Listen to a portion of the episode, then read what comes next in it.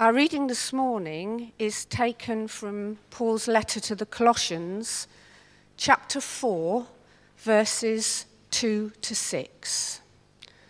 Further instructions Devote yourselves to prayer, being watchful and thankful, and pray for us too, that God may open a door for our message so that we may proclaim the mystery of Christ, for which I am in chains. Pray that I may proclaim it clearly as I should. Be wise in the way you act towards outsiders. Make the most of every opportunity. Let your conversation be always full of grace, seasoned with salt so that you may know how to answer everyone. Wonderful. Thank you, Krista, very much indeed. So we're coming towards the end of Colossians. It's amazing how quickly these weeks have passed. I'm sure you're familiar with the definition of a good sermon that it has an interesting opening, it has an interesting ending, and the two are as close to possible together. Well, this morning, uh, what I say is just a little bit shorter than sometimes because we want to give good time to communion and to prayer, but some very important ground to cover. And as we come into this section of the book of Colossians, there are some very practical ex- instructions about praying and about speaking. And then tucked away in the middle of this passage is that little phrase about making the most of every opportunity. That's the bit that I'm saving for this evening. So that's a different sermon, I promise you. So, our theme this morning praying eagerly and speaking wisely. And these are two very important challenges for Christian living that belong together.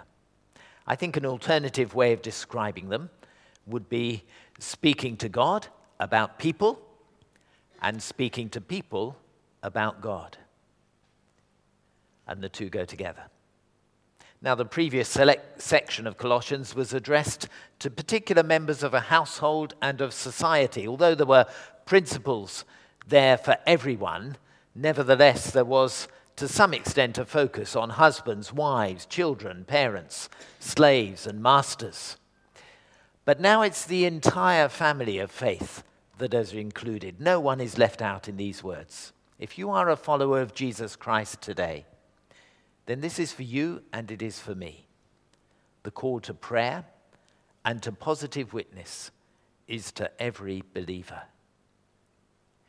Both are equally important.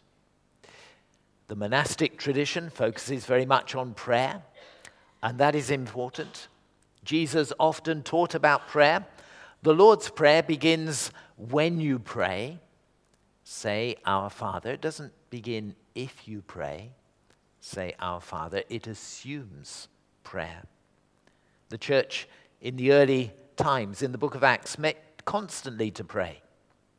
And many people are rediscovering the immense significance of praying regularly in their lives today.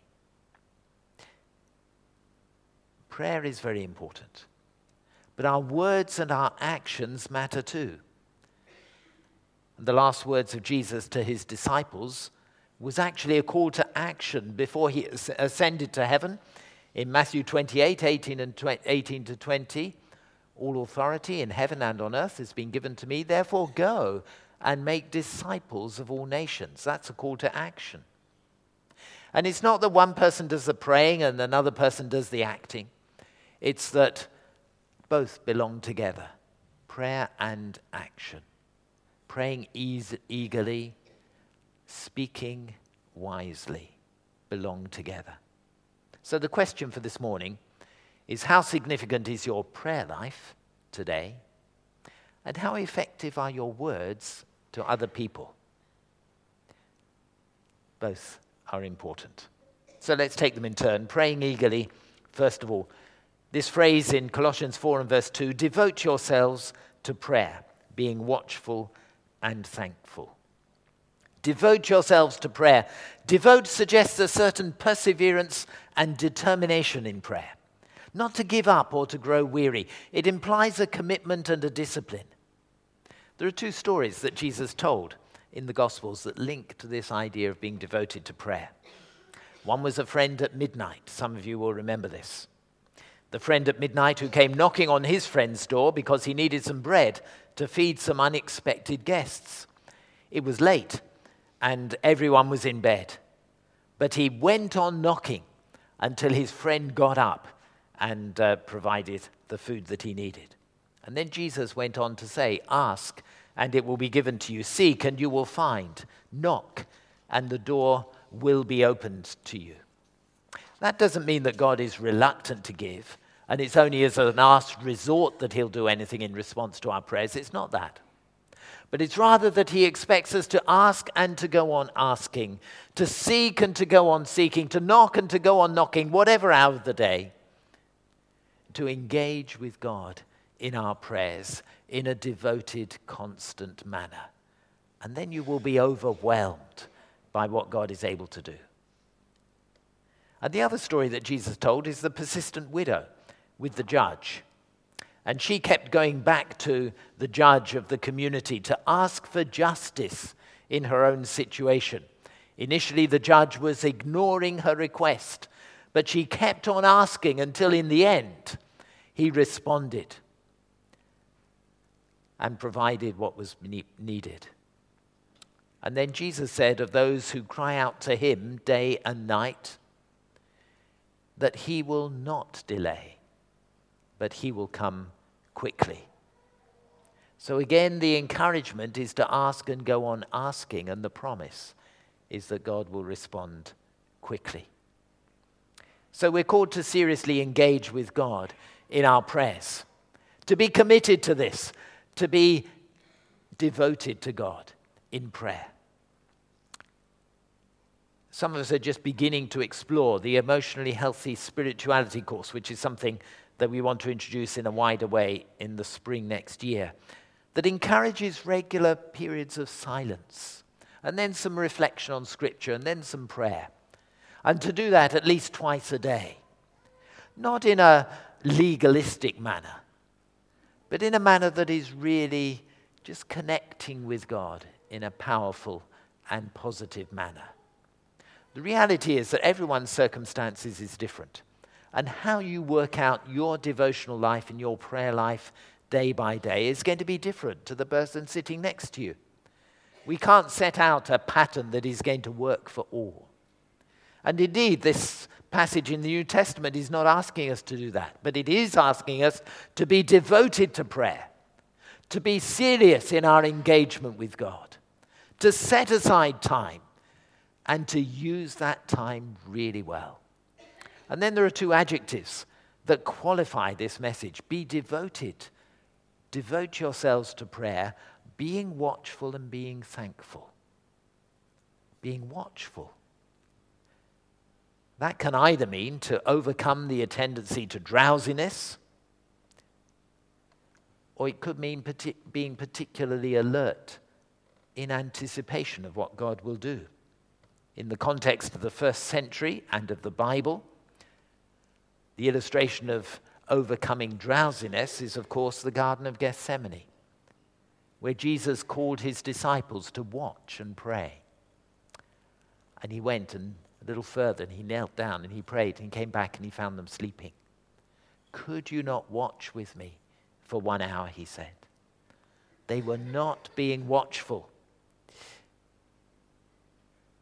And here, Paul is saying, as we pray, be watchful, be alert. This is a key moment of the day, not an added extra. This is the focal moment. Being watchful.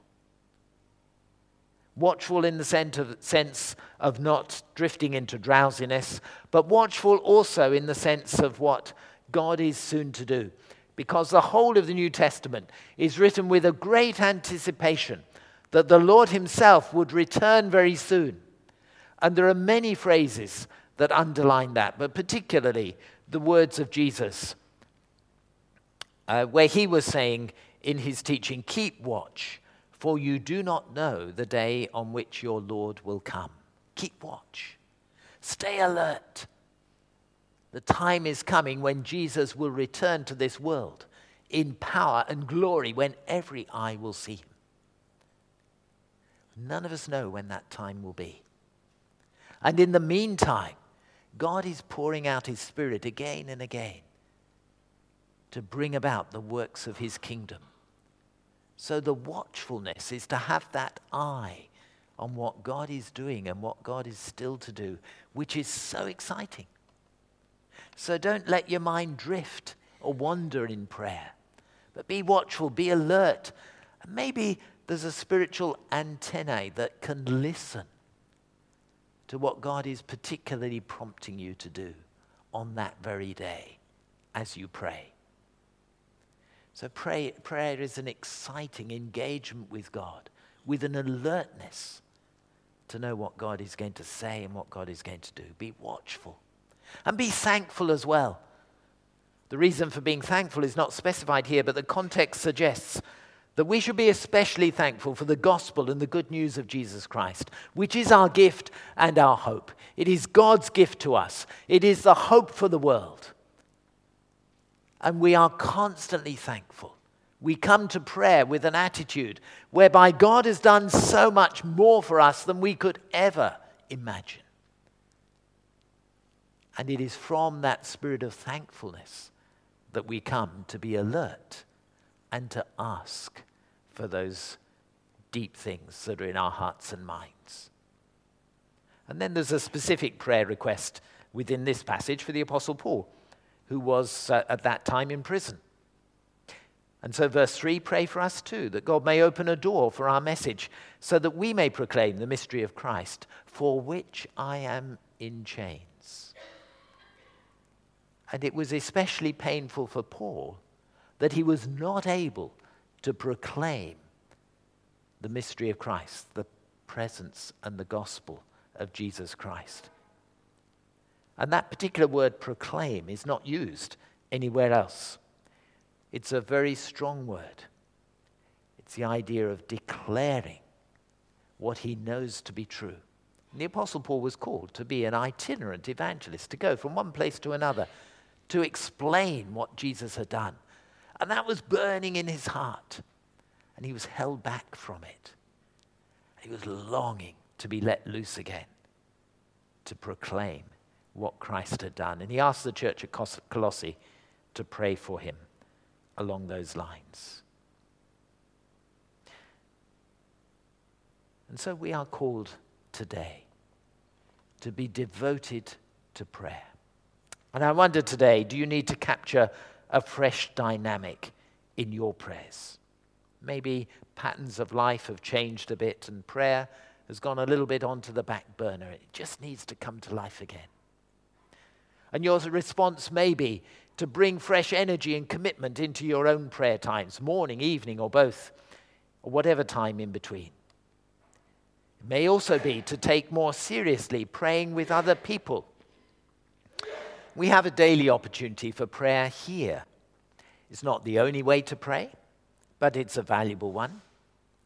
And uh, that happens at half past 12, lunchtime on Mondays, half past 8, Tuesday, Wednesday, Thursday, 7 o'clock in the morning on Friday.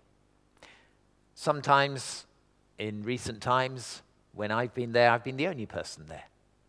So sometimes just one person meets, and that's been true of others sometimes come and been on their own. Not often, but occasionally that's the case. Other times, two or three. But maybe there are others who could come and just be part of those daily rhythms of prayer. It may help you to pray with one or two others. Just to read the next passage of Scripture in whatever book we're following and to think about it for a few moments and to pray. We're particularly looking for someone to help on Tuesday mornings at half past eight to open up and to be here regularly for that prayer time. But whether you can offer to help in a regular way or whether you just come, that's part of a pattern of prayer that we are engaged with together in the church. But that's just one tiny element of a total prayer life.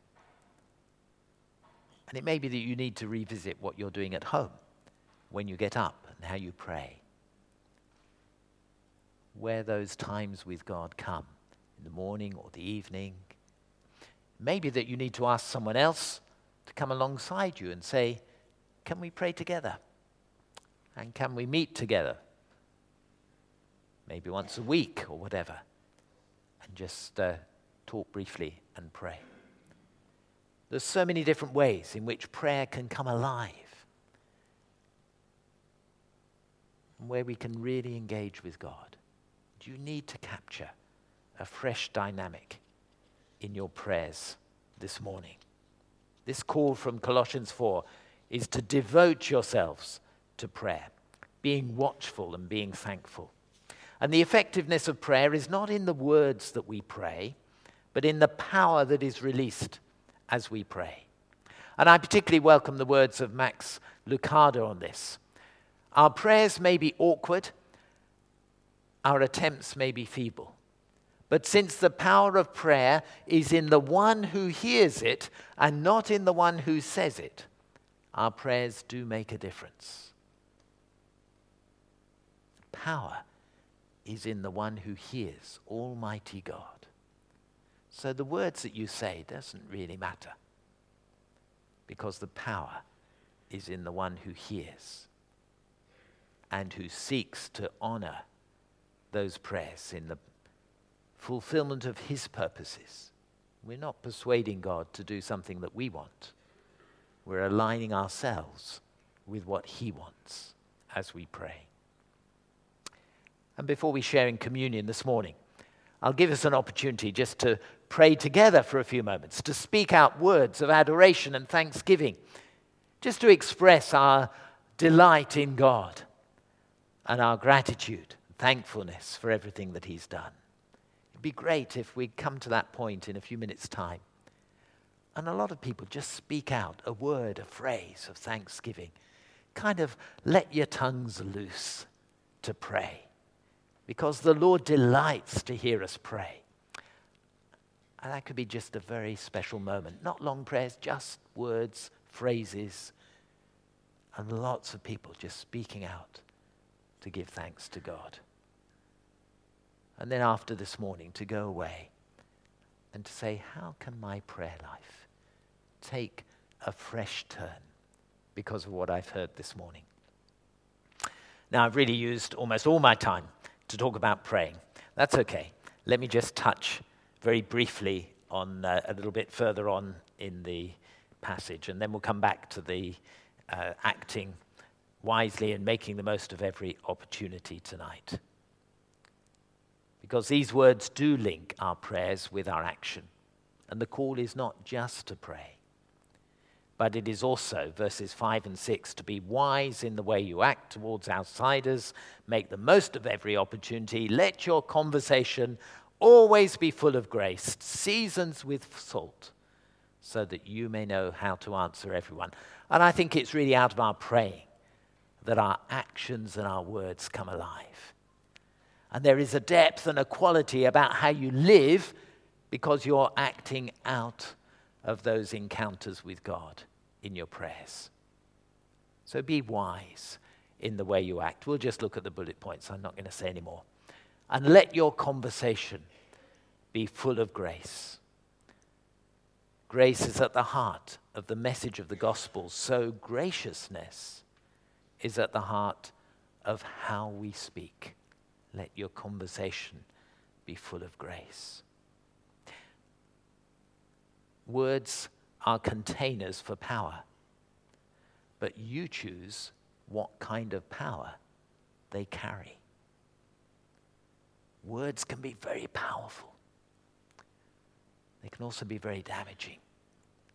But out of a heart of prayer and living a life of graciousness, words can have immense power for good. Be wise in the way you act.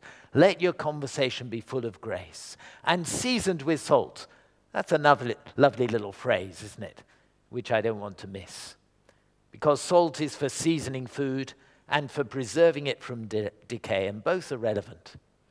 And our conversation should be as enjoyable, as entertaining as food that is made tasty with spices. But also, our conversation should be purifying, wholesome, and instructive, full of wisdom. Remember the proverb thoughtless words can wound as deeply as any sword, but wisely spoken words can heal.